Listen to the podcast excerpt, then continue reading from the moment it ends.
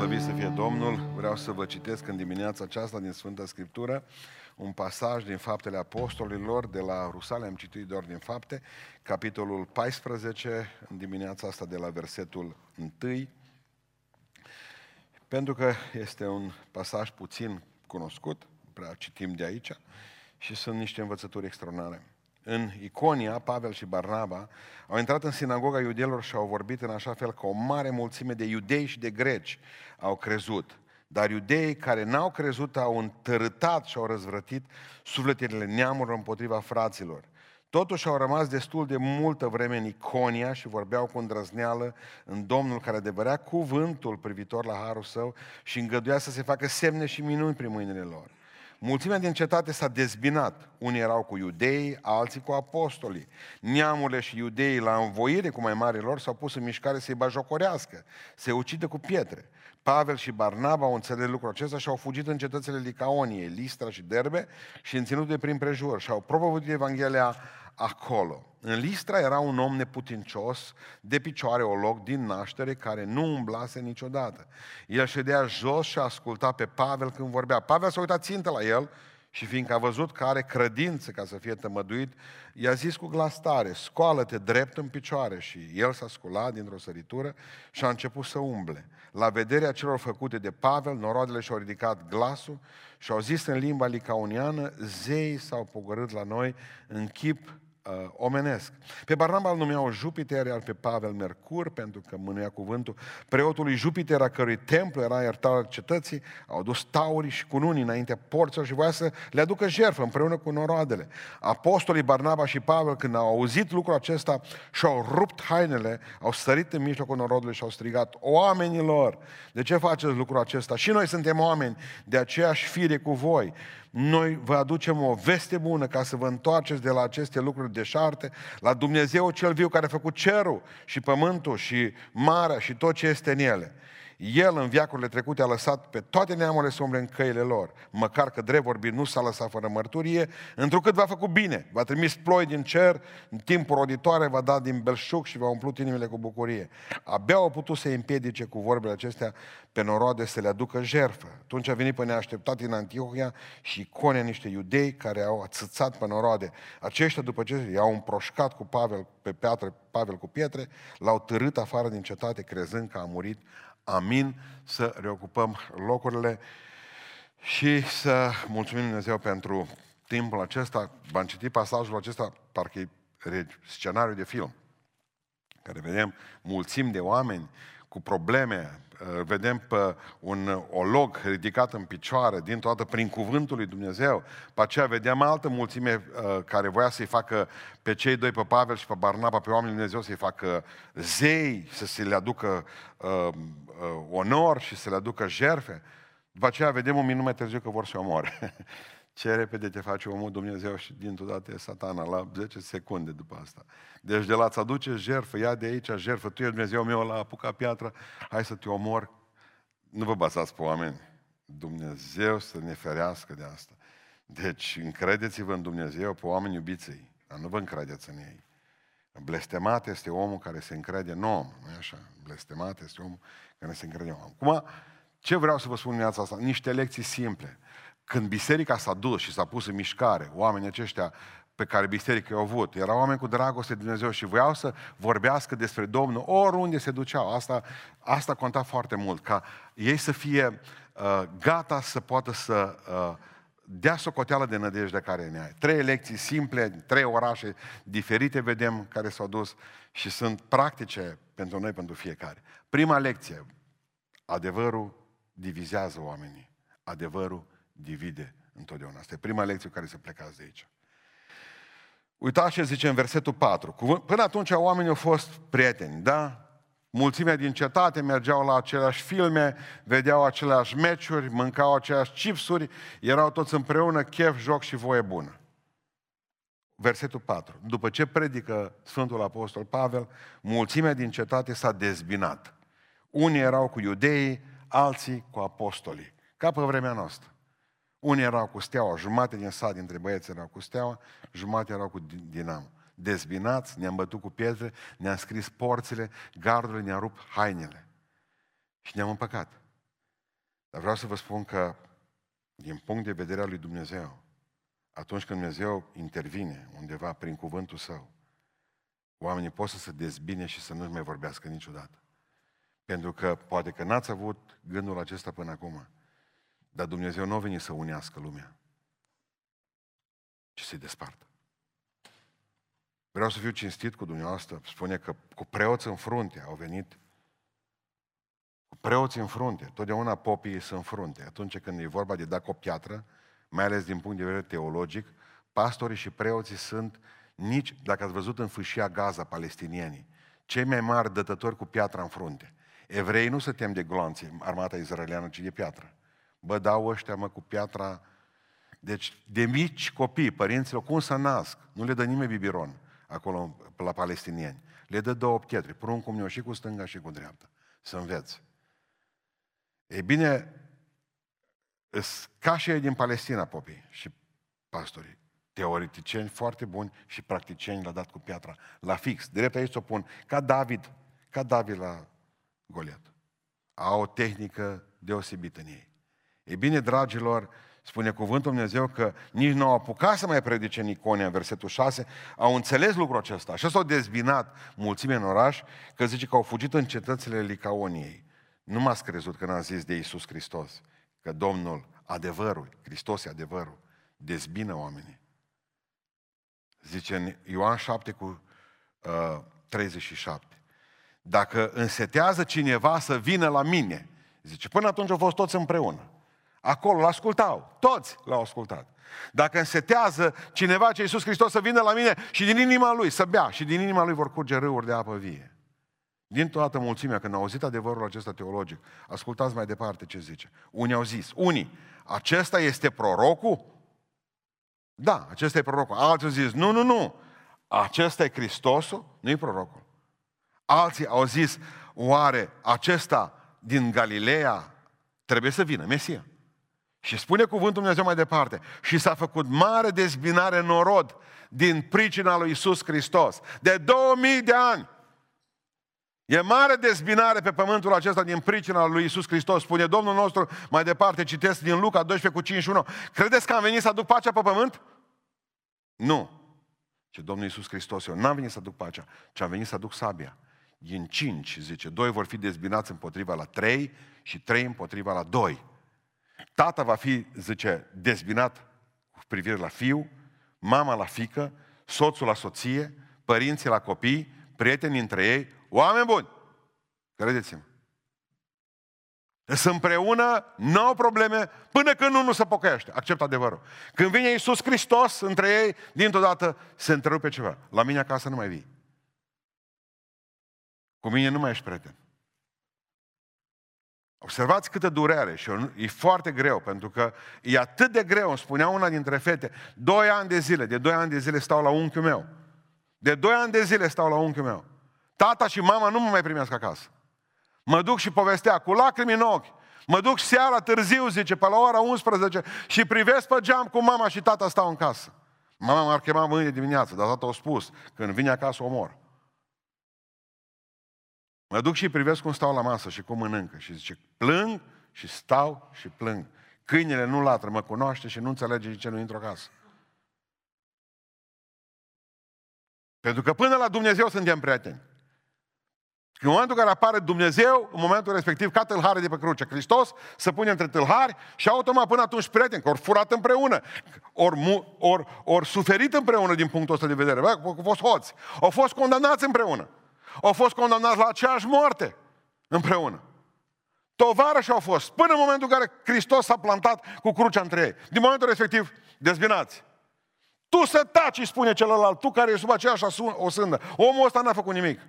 Și unul s-a pocăit și celălalt a mers în iad. Adevărul întotdeauna divizează oamenii. Până la Dumnezeu suntem prieteni. Până la crucea lui Hristos suntem tovarăși. Ne despărțim de locuri.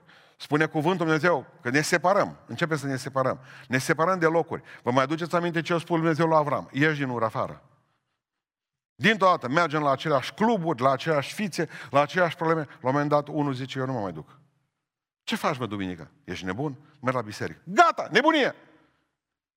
Salut, prietenie! Ne despărțim de locuri. Unii au alte locuri, ceilalți se duc în altă parte.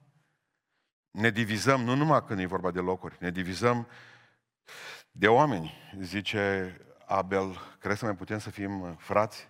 Nu zice Cain, vreau să te omor. Frați, Dumnezeu între ei. Aduceți-vă aminte de Avram cu Lot. De ce unde vrei să te duci? Deci în, Sodom, în, în Sodoma și în Gomora. Zice, uite ce pământ e acolo. Vaci, avem iarbă la vaci. Are nevastă mea saună, jacuzzi. Foarte bine ce Avram. Eu rămân pe munte. Eu am un altar aici cu Dumnezeu. Tu du-te unde vrei. Vrei solar la nevastă? De drum. Până atunci au fost împreună. Aveau turmele împreună. După aceea au început să se separe. Pasnicii de turmea lui Avram cu pasnicii de turmea lui Lot. Până la Dumnezeu suntem împreună. Oamenii români zic că până la bani. Nu, nu, vă spun eu. Până la Dumnezeu. Doar până la Dumnezeu. Ne săpărăm de obiceiuri. 1 Corinteni, capitolul 6, zice Pavel, stau și vă privesc aici în biserică. Ce frumos ce Pavel. Așa erați unii dintre voi. Țineți minte ce, ați fost bețivani, ați fost homosexuali, ați fost adulterini, zice, ați fost niște oameni păcătoși, niște gunoaie cu toții, dar ați fost. Dar acum Hristos v-a schimbat și voi nu mai umblați astăzi în locul în care umblă ceilalți, pentru că Hristos prin sângele Lui v-a spălat și v-a strămutat în împărăția Harului Său. Așa erați unii dintre voi. Așa erați. Tu unde ți-ai petrecut, mă, duminicile până acum? Tu unde ai fost până... Spunea Pavel. Mai ți-aduce aminte? De unde am luat? De unde am găsit? Povesteam de dimineață cu sora Adriana, zicea, vorbeam despre uh, Gustav Flaubert. Zicea că în momentul în care omul acesta, băiat bun, tata tău, că rău îi să ai în casă un tată care nu crede în Dumnezeu. Să vede în toată opera lui această căutare, acest zbucium extraordinar. Această pierdere de Dumnezeu. A avut o soră, Carolin, și sora ei, sora lui a murit când a trebuit să nască ea. A fost o ființă extraordinară. Din tata tău a fost o ființă cu credință în Dumnezeu. Și l-a iubit pe Dumnezeu și s-a rugat în fiecare seară. Și în momentul în care a murit, nu mai putut salva medicii la naștere, o salva copilul doar, s-a dus, uh, fratele său, Flaubert, s-a dus la, Gustav s-a dus la ea. Știți ce a spus? A zis, tu, Carolin, tu mergi în soare. Noi am locuit în aceeași casă. Dar tocmai tu pleci. Tu mergi în soare și eu merg în pământ. Dumnezeu între ei. Tu mergi în soare și eu mă duc în pământ. Nu știu cât dumneavoastră mai înțelegeți că Hristos a venit să despartă timpul. Până la Hristos am avut un calendar. De la Hristos avem înainte de Hristos, numai cu 2020 de ani, da? Și avem după Hristos. Hristos disparte omenirea, triază omenirea aceasta. Toți suntem, toți eram în aceeași ciorbă păcătoasă. Toți umblam în aceleași locuri de răutate și de desfrus, spune Apostolul Pavel. Dar unii ați fost chemați să ieșiți afară. Ieșiți afară din mijlocul lor. Și Hristos vine și împarte lumea și zice că unii le va spune, veniți binecuvântați Tatălui meu, să duceți-vă de la mine blestemaților. Veniți binecuvântați Tatălui meu și mergeți în rai, duceți-vă în iad blestemaților, în focul cel veșnic. Hristos face asta. Adevărul întotdeauna divizează. Oamenii în cetatea aceasta în care Pavel predică Evanghelia, până atunci au prieteni. După predică, unii țineau cu Pavel, ceilalți țineau cu iudei, unii s-au dus după preoți, alții nu s-au mai dus după preoți. Pentru că a spus, adevărul acesta nu de vânzare. Și pentru că am avut binecuvântare de copii astăzi, pentru că de multe ori ne gândim, cum, am, cum au ajuns să iasă din... Ai avut băieți, trei, patru, fete în casă, copii. Se spune că în fiecare familie este câte o oaie neagră, știi, copiii ăia. Te mir, mă, eu l-am făcut pe asta, mă. Te întreb la nevastă, te uiți la nevastă ta. Sigur nu-i e probetă. Nu, e bine, nu l-am făcut. Acum mutantul. Păi cine a fost? Ne gândim la șapte spițe de neam. Cine a fost mă criminal în familia noastră? Cine și-a mai bătut mama în familia noastră? Stră, stră, moșul, nu numai care. Te uiți la el și întreb, de unde, de unde poate să vină asta? Și după aceea știi ce vin. În momentul în care ai probleme acasă cu un copil, de obicei, cel mai bine de o luat de gât nu-i copilul, ci soția sau soțul. Nu le-ai crescut bine, mică e de bani. Bine că n-ai fost acasă atunci. Și noi, ca niște oameni fără minte, soțul cu soția să ceartă din cauza unei... Pe unui copil, mă, unui ciocoflender. Certăm pentru lucrul ăsta. Haideți să vă spun ceva. Și ce mi s-a părut interesant? Nu știu, uitați pe Wikipedia. uh, au fost doi actori, frați de trup, Bot, Bot, da? John Bot și Edwin Bot. Amândoi au făcut aceeași facultate de teatru, născuți din aceeași mamă, născuți din același tată. Frați buni, vreo 4-5 ani diferență între ei. Amândoi joacă pe Shakespeare, din piesele lui Shakespeare, au personaje din Shakespeare. Unul dintre ei, John Bott, într-o zi, ia un pistol la un teatru și îl împușcă în cap pe Abraham Lincoln. John Bott. O țară întreagă, America l-a stigmatizat. Celălalt vine și își cere scuze public și spune în felul următor. Pare foarte rău pentru nebunia fratelui meu. Nu sunt ca el. S-a retras din viața publică, de-abia după câțiva ani a început să joace iar o din piesele lui Shakespeare. Într-o zi se duce într-o gară și la un moment dat oprește un tren, coboară un tânăr și tânărul calcă lângă peron, pe lângă peron și intră sub tren.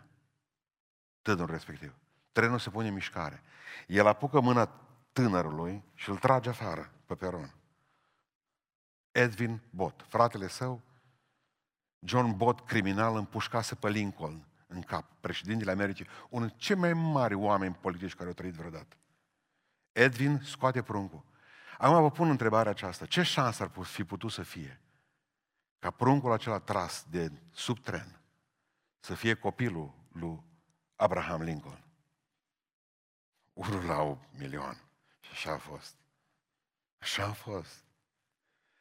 Deci fratele meu îl omoară pe tată și eu, fratele lui, să-l copilul celui mort.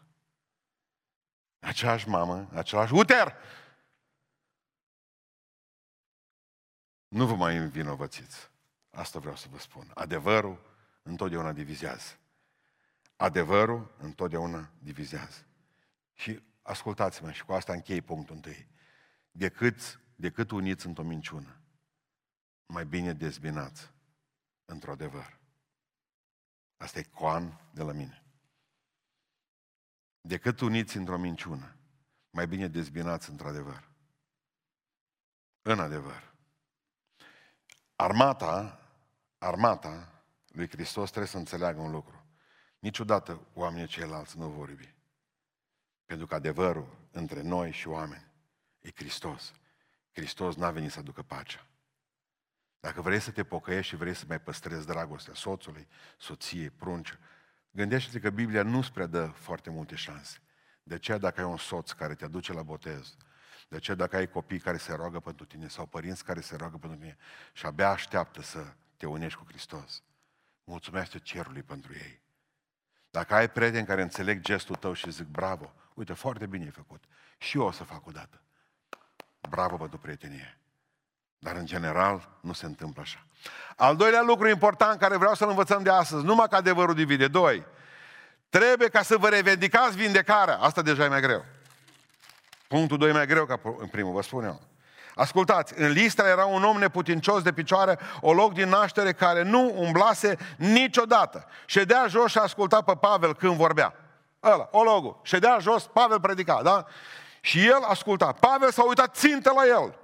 Și fiindcă a văzut că are credință ca să fie tămăduit, nu știu cum a văzut, care credință să fie tămăduit, a zis cu glas tare, scoală-te drept în picioare. Și el s-a sculat dintr-o săritură și a început să umble. Asta se întâmplă, au fugit din Iconia Listra. Acolo oamenii au fost dezbinați, au rămas dezbinați, oamenii s-au bătut în orașul în care au predicat înainte. Pavel, când a văzut că e dezbinare în oraș, au plecat de acolo. Și în Listra a început să predice și acolo era un olog. S-a uitat la el, a văzut credințele și a zis, ridică-te în picioare. Și s-a ridicat. Olog. Cât de importantă este vindecarea divină? Vreau să spun câteva lucruri. Sunt, sunt convins, deci toată ziua mi-am căutat-o cu lumânare astăzi. Știu că o să vă enerveze ce zic. Dar am ajuns o trupă de bolnavi, fizic, fizic, fizic, cu mintea. Alții, depresii. Am ajuns să fim toată ziua să ne târâm de pe o zi pe alta. Că așa e voia lui Dumnezeu. Nu. Astăzi vă, să vă, o să vă spun că voia lui Dumnezeu în cea mai mare parte, 99,9%, nu e ca voi să fii bolnavi, ci să fii sănătoși. Asta vreau să vă dovedesc din Biblie. Dacă are ceva probleme cu Biblia, pe aceea să vină în particular, să stea de vorbă cu mine. Dar noi vorbim pe Biblie, astăzi și întotdeauna. Bun, de ce e importantă vindecare divină? Îți dau un exemplu practic. Poți să ai 100 de milioane de euro și să ai leucemie, corect? Important să fii vindecat. Pentru ce? În primul rând, poți să fii cel mai deștept om de pe fața pământului, să scrii cărți, să, să fii geniu, mă. Să găsești soluții, să găsești culmea, vaccin. Fac o paranteză. Cum au reușit ăștia mă să scape virusul ăla din Wuhan? Cum a fugit virusul din laborator? Bă, să eu mă duc puțin de ce. Asta, nu, asta e frământarea mea. Al doilea lucru care tot îmi stă în cap, că America acum atâta tragedie. Dar de ce ați băgat americanilor bani în laboratorul ăla? Că am auzit că și voi ați băgat niște milioane de euro în el. Franceză, Dumnezeu e drept, bă, Franța, că și voi ați băgat bani în laboratorul ăla. Că în loc să căutați leac contra cancerului, voi faceți virus, mă, că numai de virus mai avem nevoie. Prieteni, fabricați în continuare, băgați în ei. Și voi să trăiți. Ei, Bill Gates, tu să trăiești, mă. Tu să trăiești singur. Te bucuri de lumea asta, să fie toată ta. Trecut, paranteză, închis, m-am enervat, trebuia, din toată m-am ajuns la... Cum o scăpa virusul? Asta n-am știut eu. Nu știu nici astăzi. Trebuie să... O grămadă de frați, frate, uite, lista lui Adrian Țapoș, când o desface, pică pe jos. Rugați-vă pentru mii de oameni care ne scriu, voia lui Dumnezeu. Stați puțin, poți să ai o grămadă. Dacă ai o boală, zero. Al doilea lucru, cum vei putea tu, om bolnav, să slujești pe Dumnezeu? Cum? Asta e întrebarea mea. Dumnezeu zice, duceți-vă în toată lumea, faceți ucenici, vorbiți, cântați, luptați-vă pentru împărăția mea, lărgiți împărăția mea. Tu ești mai mult la doctor. Nu știi, frate, eu un doctor bun, că nu mă pot încă. Nu trece reumatismul, te apucă după aceea nevrozele, ai o astenie de primăvară, îți vine să te tai cu furculița. Nu a trecut după aceea o durere continuă, am curent. Mai țineți minte curentul? Românii au curent. Dacă îți două uși deschise, o ușă deschisă acolo, acolo, vine curent. Noi am avut curent înainte de a fi electricitatea. Asta e un lucru mare, aia îmi place să fiu român. Deci la orice bolă, la, de exemplu vecină mea, Dumnezeu să ierte, Catalina, ea la orice boală, eu ești. Nu mă vedeai că se bagă cu capul în sobă, șapte cărbuni în cană, îi stângea, mi băga rapid, nu avem treabă, eram vesel. Dacă n-am băgat la cărbuni în viață, Haideți să vă întreb ceva acum. Cum e cu ridicatul ăsta în picioare? Ridică-te, ridică-te și umblă. Scoală-te în picioare. Eu cred în minuni. Și o să vă spun de ce cred în minuni. M-au întrebat studenții, am predat exact asta, specialist. Domn profesor, stați puțin. Cum adică Dumnezeu să-și încalce legile? Nu, Dumnezeu nu-și încalcă legile. Când face o minune, dau un exemplu, zice muntele ăsta de aici, dincolo să se ducă, noaptea să se facă în zi, soarele să rămână înțepenit pe cer. Ce, de ce Dumnezeu face lucrurile acestea? Își încalcă minunile? Nu. Înseamnă că acea forță superioară, pe care numiți, dacă vreți, Dumnezeu, își, uh, cum să vă spun eu, cuvântul mai bun ca să-l înțelegeți, uh, își uh, înlocuiește pentru un timp, pentru un timp. Își pune pe hold minunile sau nu, hai să zicem în stand-by, că de fapt așa e mai bine. Și le oprește pentru un timp, pentru ca să poată să facă un lucru important mai departe cu asta. El nu-și distruge legile, ci doar pentru un timp le înlocuiește, nu le încalcă. Și știți de ce are dreptul să facă acesta? Pentru că el le-a făcut. Și atunci, orice inventator de ceas poate să-și oprească ceasul când vrea. Și păi să lasă înapoi să meargă. Vi s-a întâmplat asta? E, tu l-ai făcut. Tu știi de unde să-l oprești pentru un timp. Asta nu înseamnă că ceasul nu există. Există. Vreau să înțelegem astăzi foarte bine lucrul acesta, pentru că credința în minuni e ușoară. Dacă crezi că Dumnezeu a creat Universul. Și cine nu crede în minuni? Cel care nu crede în Dumnezeu. Dar dacă tu crezi în Dumnezeu că El a creat cerul și pământul, atunci El e marele ceasornicar. El face ce vrea cu ceasul ăsta. Îl dă înainte, îl dă înapoi, îl oprește pentru un timp, îl pornește iar, îl trage când vrea, pentru că e a lui. Asta nu înseamnă că nu există ceasul. Ba da. Și eu sunt minunea lui Dumnezeu în mâna lui și El mă oprește și mă pornește și mă ridică și face mai departe. De El vrea ca eu să fiu sănătos. De ce e voia divină a lui Dumnezeu sănătatea? Ca tu să umbli în sănătatea aceasta. Vă dau câteva exemple, da? Primul. Uh, Dumnezeu are dorință să vindece. Cred că ați înțeles asta. Dumnezeu are dorința ca să te vindece. Iau pe mulți. Dacă e voia lui Dumnezeu, mă va vindeca. Ascultă, mai ai cancer acum.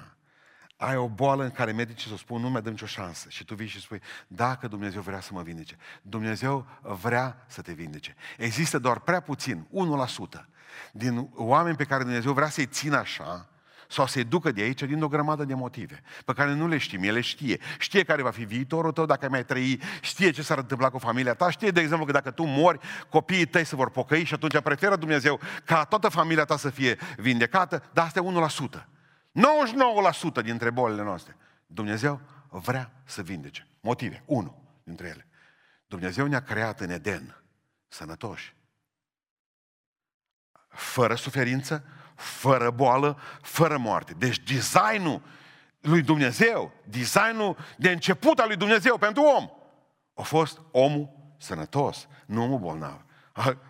Și Dumnezeu l-a făcut, zice, pe Adam, când s-a dus la Eva, Eva, Eva, am, am o sucitură de spate, sunt bolnav, rinichi mi spraf, Eva. Nu, nu, nu, nu, Dumnezeu l-a făcut pe Adam sănătos. Al doilea lucru pe care trebuie să-l înțelegem. Dumnezeu n-ar fi vindecat atâția oameni în Vechiul Testament. Numai în Vechiul Testament se arată 27 de oameni vindecați, specificați de Dumnezeu că au vindecat. Și în Noul Testament o grăvandă. Dumnezeu n-ar fi vindecat în Vechiul Testament și în Noul Testament oameni atâția ca să ne dea nouă o lecție grozavă pe care nu mai vreau să mai punem în practică astăzi. Pe prostie. Auzim mereu de un Dumnezeu al Vechiului Testament și Dumnezeu al Noului Testament și un Dumnezeu al nostru de astăzi. Și o să vă spun cum e. Dumnezeu al Vechiului Testament, rău, care omoară, care zice să omorâți tot ce prindeți. Dumnezeu Noului Testament, grozav, ai, vindecări, minuni, mi-a de Doamne vremurile alea din Noul Testament. Și un Dumnezeu absent astăzi. Nu sunt trei Dumnezei, unul singur. Unul singur. Nu Dumnezeu pe care vii în locul, uh, îi credeți voi. Un Dumnezeu rău, unul bun și unul absent. Nu. E Dumnezeu Tatăl, Fiul și Duhul Sfânt care au fost, sunt și vor fi. Pricepeți? Simplu. Dacă nu era voia lui, nu era plină Biblia de vindecări. Dacă nu era voia lui Dumnezeu ca tu să fii vindecat. Bun, mai este ceva. Când uh, Isus a murit pentru mine pe cruce, El nu a murit doar ca să am eu păcatul iertat ce a purtat pe lemn, zice, și esența eliberării mele fizice și spirituale și psihice. El a murit pentru păcatele noastre și ne-a vindecat bolile noastre. Prin rănile Lui sunteți! Nu veți fi. Tămăduiți în numele Lui Isus Hristos.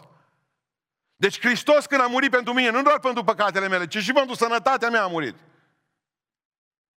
Apoi, mai este un motiv. Diavolul știe foarte clar că te poate lovi în trup. Terenul de luptă al diavolului. E trupul și mintea ta, nu sufletul. Când te doare ceva și ai o boală și ai o problemă și tot nu se vindecă aia. Și ce spune Biblia? O nădejde amânată îmbolnăvește inima. Te duci de amărât ce ești. Mor cu zile! Diavolul și ce face ca un om să fie nenorocit? Și ce face diavolul cu el? Aici în biserică la noi. Îi dă o boală. Și se uită așa și la atacă satana. Țineți minte că Iisus Hristos se duce la o femeie și zice, femeie, fi dezlegată de neputința ta. Duh rău ești din el ce Iisus Hristos. Ce căuta mă satana în trupul ăla? Că nu a fost o problemă fizică, psihică, n-a fost o problemă spirituală.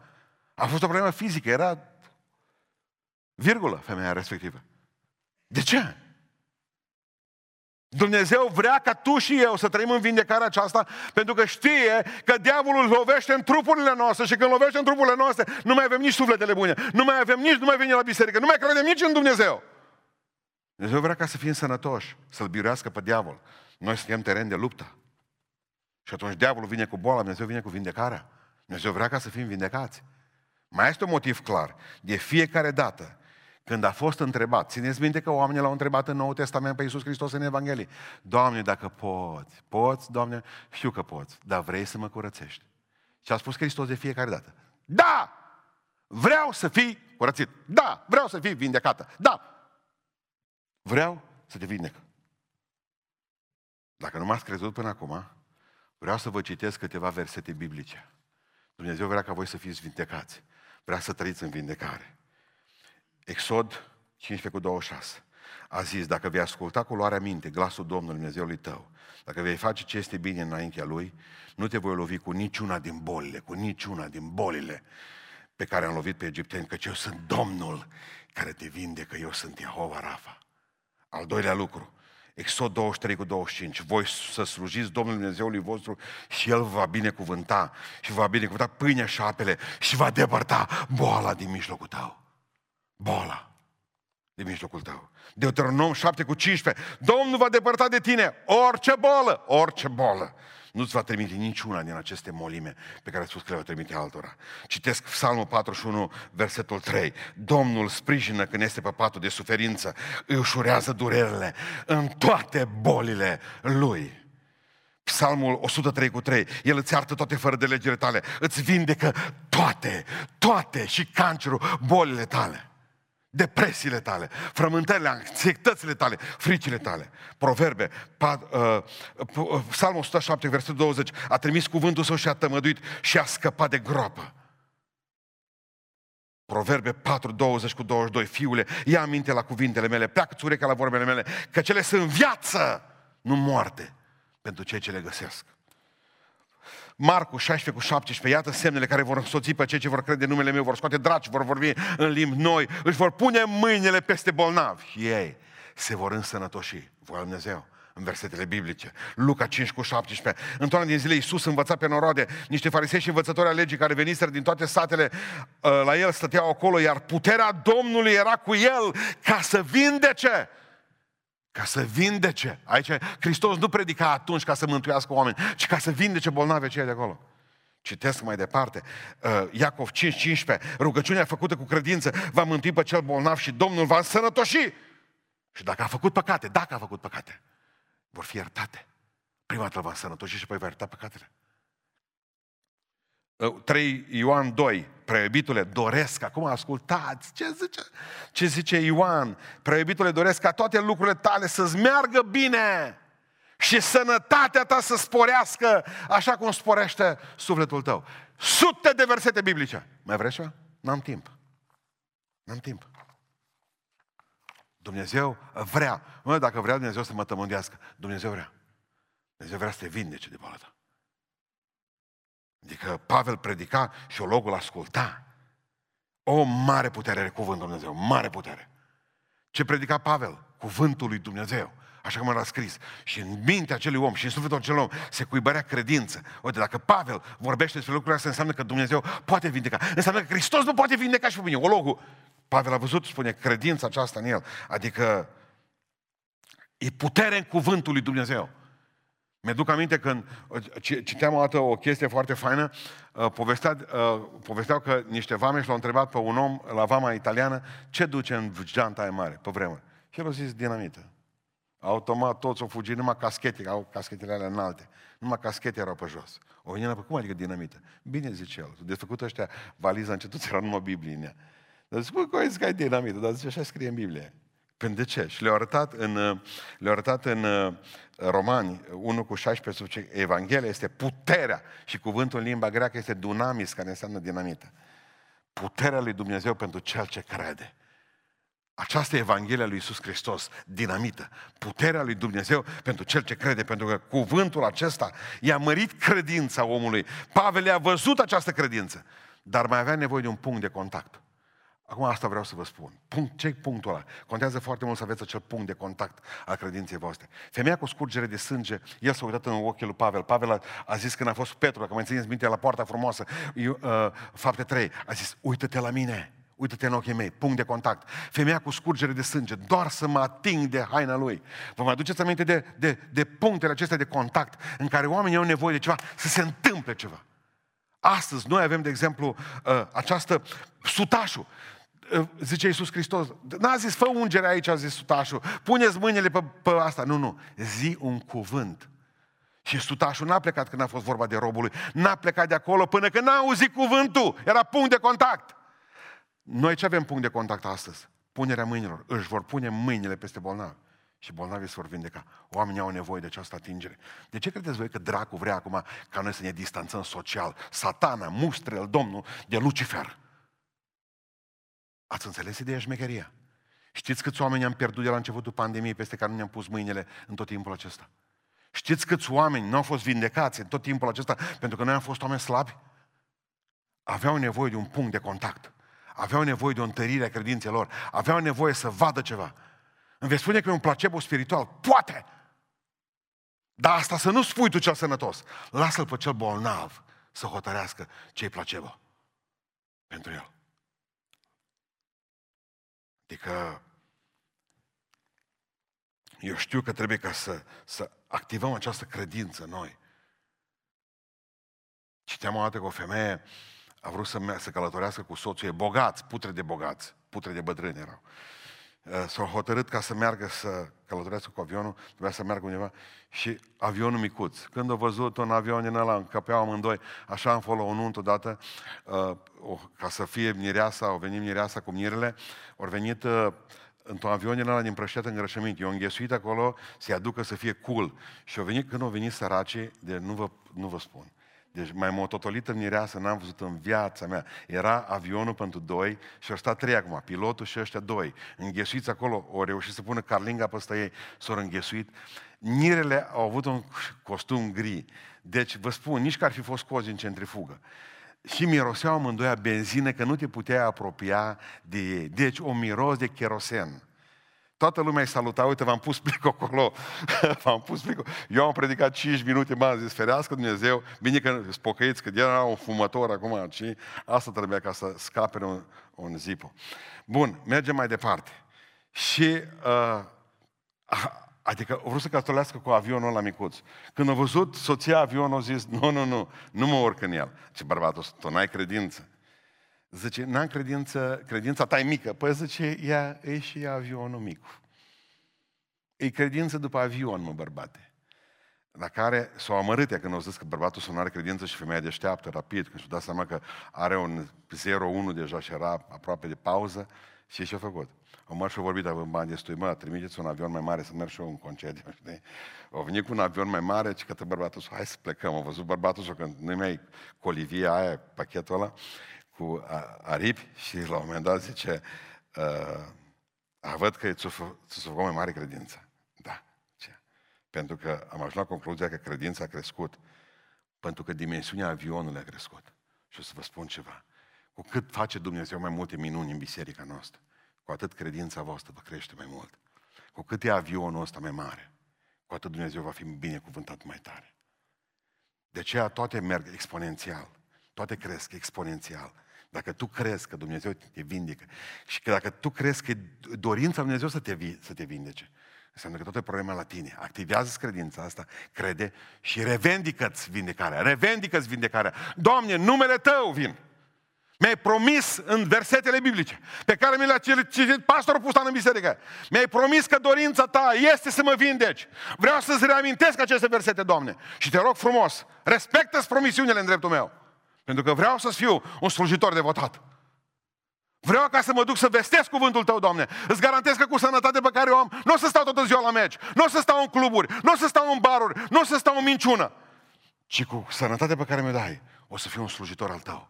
Acesta e cuvântul Tău, acestea, Doamne, acestea sunt promisiunile Tale. În această clipă cer aceste promisiuni să fie asupra familiei mele, asupra mea, asupra casei mele. Și eu cred că Dumnezeu poate să facă minuni.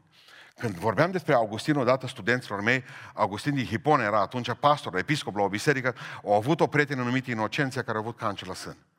Și a spus lui Inocenția, tu trebuie să te întorci la Dumnezeu.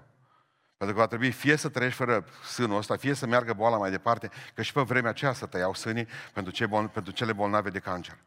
La care i-a zis, vreau să închei legământ cu Dumnezeu. Și a zis, foarte bine, dacă vrei să închei legământ cu Dumnezeu. La care femeia a spus în apa baptistierului, a zis așa, eu cred, Augustin, tu crezi că Dumnezeu mă poate vindeca pe mine astăzi? Eu zice, eu cred, dar tu crezi? Eu cred. Și a pus femeia mâna pe sân și s-a rugat în baptistier și a spus, Doamne, eu multă teologie nu știu, dar știu un singur lucru, că tu vrei ca eu să ies din apa baptistierului astăzi vindecat. Povestește Augustin. Zice, când a ieșit inocenția afară, avea sânul bun. Când a plecat în baptistier era negru. Ne-am bucurat cu toții și s-a plecat la doctor. Ia, și a spus, domnul doctor, nu mai am nimic. Deci m-a vindecat Iisus Hristos, la care doctorul, eh, mare lucru. La care eu am rămas uimită. Cum adică, domn doctor? Mi-a spus că mor. Și vii și spui mare lucru. Și spune doctorul așa frumos, ascultă-mă. Cum să nu poată vindeca Hristos un sân bolnav? De aia am zis mare lucru. Când pe Lazar l-a scos putred la viață. Cum să nu facă Dumnezeu asta? Și vreau să închei spunându-vă întotdeauna al treilea lucru, primul lucru, adevărul divide. Al doilea lucru pe care vi l-am spus astăzi, revendicați-vă vindecarea în numele Lui Iisus Hristos. În clipa aceasta, spune Domnule, eu vreau să fiu vindecată, vreau să fiu vindecat. Mi-ai promis, ține de promisiune. Vrei, sunt convins că vrei, sunt convins că vrei. Amin. Și al treilea lucru, onorați-L pe Dumnezeu. În momentul în care au văzut că se ridică la picioare, toată lumea a rugat să-L facă Dumnezeu pe, pe Pavel și pe Barnaba. Dar știți de ce s-a întâmplat treaba asta? Uh, povestea e puțin mai veche. Avea o legendă în orașul lor, cum că Zeus și Hermes, purtătorul lui de cuvânt, s-au uh, îmbrăcat odată în chip de oameni și au venit în oraș să ceară găzduire. Deci să înțelegem bine contextul religios de atunci. Ei aveau o legendă în orașul lor că cei doi, Zeus și cu Hermes, s-au coborât în haine omenești și au cerut loc de găzduire și nu au găzduit nimeni din oraș. Și atunci doar o familie în afara orașului o găzduit și ei au transformat clădirea aceea Zeus într-un templu de aur. Și pe bătrânii ei doi pe soție i-au făcut preoți acelui templu. Și pe aceea au venit cu o inundație puternică și au distrus tot orașul. În momentul în care au văzut doi oameni, pe Pavel și pe Barnaba, care a făcut minunea aceea, ce, ce s-au gândit ei? Din nou vine Zeus cu Hermes să ne cerceteze și de data aceasta trebuie să onorăm, că data trecută rămăsărăm fără casă. Toți am fost pe acoperișuri din cauza asta. Și toți au zis, vrem să vă onorăm ca Dumnezeu, vrem să vă onorăm ca Dumnezeu. Pentru că voi sunteți Dumnezei, Dumnezei pentru noi. Iar care Pavel își rupe hainele. Ferească Dumnezeu, zice să faceți lucrul acesta. Și predică, o predică scurtă. Trei lucruri au spus în predica aceea. Primul lucru care l-a spus, a zis în felul următor.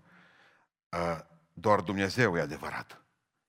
Observați, versetul spune așa. El a făcut viacurile, a lăsat pe toate neamurile să umble în căile lui. Nu, nu, versetul 15. Oameni, ce face lucrul acesta? Zice așa, vă întoarceți de la lucrurile deșerte la Dumnezeu cel viu. Versetul 15. Ce Dumnezeu, zice, mai poate să fie mai înălțat decât cel viu? Voi aveți Dumnezeu morți. Ăsta e primul lucru. Dumnezeu nostru e viu. Al doilea lucru care spune Pavel în predică. Zice așa, Dumnezeu e creatorul și îmi zice mai departe, care a făcut cerul, pământul și marea cu tot ce este pe ele. Dumnezeu nu numai că e viu, Dumnezeu e creatorul. Voi sunteți partea creației sale. Și fiți atenți ce predică frumoasă le spune la oamenii. Îi ridică și le spune așa, Dumnezeu e bun. Merge mai departe și spune așa, uh, măcar că la drept vorbind nu s-a lăsat fără mărturie, întrucât v-a făcut versetul 17, bine! Și v-a trimis ploi la timp și v-a dat pâine și v-a dat o grămadă de lucruri. Dumnezeu e bun, mă, cu voi. Adică ce le spune Pavel? Dumnezeu e singurul Dumnezeu viu, Dumnezeu este uh, Creatorul și Dumnezeu e bun cu voi. Voi erați oameni răi. Dar Dumnezeu nu da numai la sfinți, mă. Nu ne-o da numai nouă pâine. Vă dat și vouă. Așa că vă rog frumos în, în dimineața aceasta sau ce-o fi la dumneavoastră, miez de noapte, nu-L așezați pe Dumnezeu între alți Dumnezei. Nu-L puneți, nu faceți din fiii voștri, din copiii voștri, din banii voștri, din slujba voastră, sau cum ziceți voi, din jobul vostru. Nu-L faceți, nu faceți Dumnezeu. Că Dumnezeu o să omoare orice Dumnezeu din viața voastră. Dumnezeu să aibă grijă ca să vă distrugă toți Dumnezeii care îl concurează. Îți faci, copil, îți faci uh, Dumnezeu din copil, nu nimic, că îți face Dumnezeu un handicapat din el. Pentru că Dumnezeu nu poate să suporte. Dumnezeu nu poate suporta concurența. De ce? El e singur Dumnezeu viu și singurul creator și știi de ce nu te mai suportă când vede că face alt Dumnezeu? Pentru că ți-a făcut bine până acum. Ți-a făcut bine. Serios că ți-a făcut bine. Ți-a făcut bine. Nu meritai, nici eu nu meritam, nici, nici unul dintre voi nu meritați. Dumnezeu ne-a făcut bine. Și atunci cum să-l pui tu deoparte și să-l bagi la naftalină pe Dumnezeul acesta? Ați auzit de Salman Rushdie, 50 de premii literatură.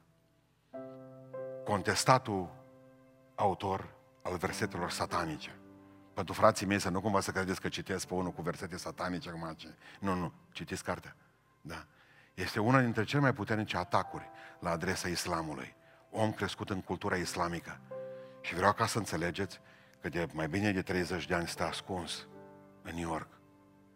Pentru că atât, uh, nu mai știu, Arabia Saudită, să vreo șapte țări musulmane care au pus fatwa pe capul lui. Asta înseamnă ordin de executare. Deci nu poate să iasă din casă decât deghizat, oricând viața lui în pericol, pentru cartea aia. Versetele satanice, Salman Rushdie. Dar ceea ce m-a impresionat la ele a fost faptul că a spus un lucru. Am crescut într-o cultură a cărții, zicea el într-o seară. Ascultam pe YouTube mărturii uh, ideea asta. Superbă. Și ce la noi în casă, când am fost copil mic, tatăl meu citea, ne vorbea despre Dumnezeu cel adevărat. Toată lumea citea în casa noastră. Citeam tot ce apucam.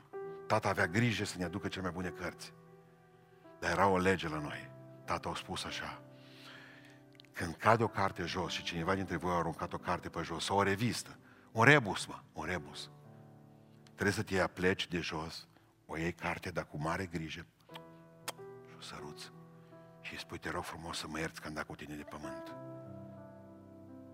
Eu zice, fiind copil rău, umblam în casă neastâmpărat, dacă n-am aruncat pe jos enciclopediile lui tata, cărțile lui de rugăciuni, ce avea, Biblia, nu știu de câte ori, Coranul, bătrânul le avea pe toate. Ce Salman Rajdi, atât am sărutat la cărți și la reviste, că mi s-au toci buzele. Știți ce a, dovedit, ce a devenit omul ăsta tot sărut în cartea? Ce a devenit? Scriitor. Autor de cărți. Asta a devenit. Pentru că ascult, acum ascultați ce vreau să zic. Unul care are 50 de premii nu le poate lua. Cum merge să le ia, cum pun dinamită pe el. Ceea ce onorăm ne definește. Ce săruți?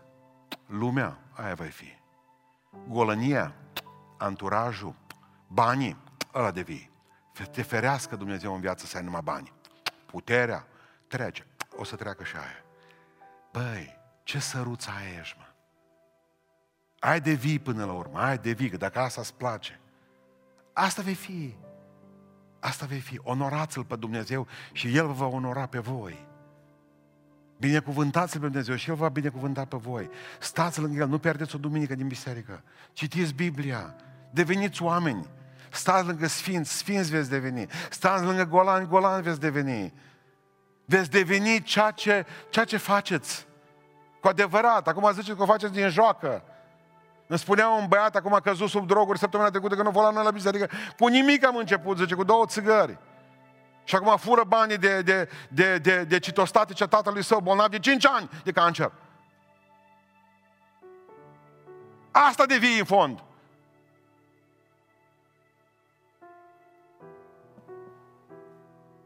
Să nu uitați un lucru. Dumnezeu are două feluri de glorii. Gloria intrinsecă și gloria atribuită. Să vă explic. Domnul președinte Iohannis are gloria atribuită. El e președintele nostru. În câtva timp, când o să expire mandatul, o să fie un nimeni. De ce? I se ia din mână puterea. Asta e gloria atribuită. Noi, regele, astăzi e rege, dezbracă-l pe rege de haine. Prin și cercetor, Bartoen. Citiți, o să vedeți cum funcționează.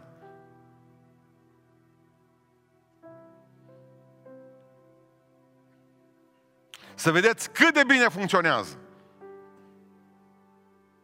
În momentul în care omul nu mai are, în momentul în care omul nu mai are haina, sceptru, corona, zero. Că de ce? Are gloria atribuită, slava atribuită.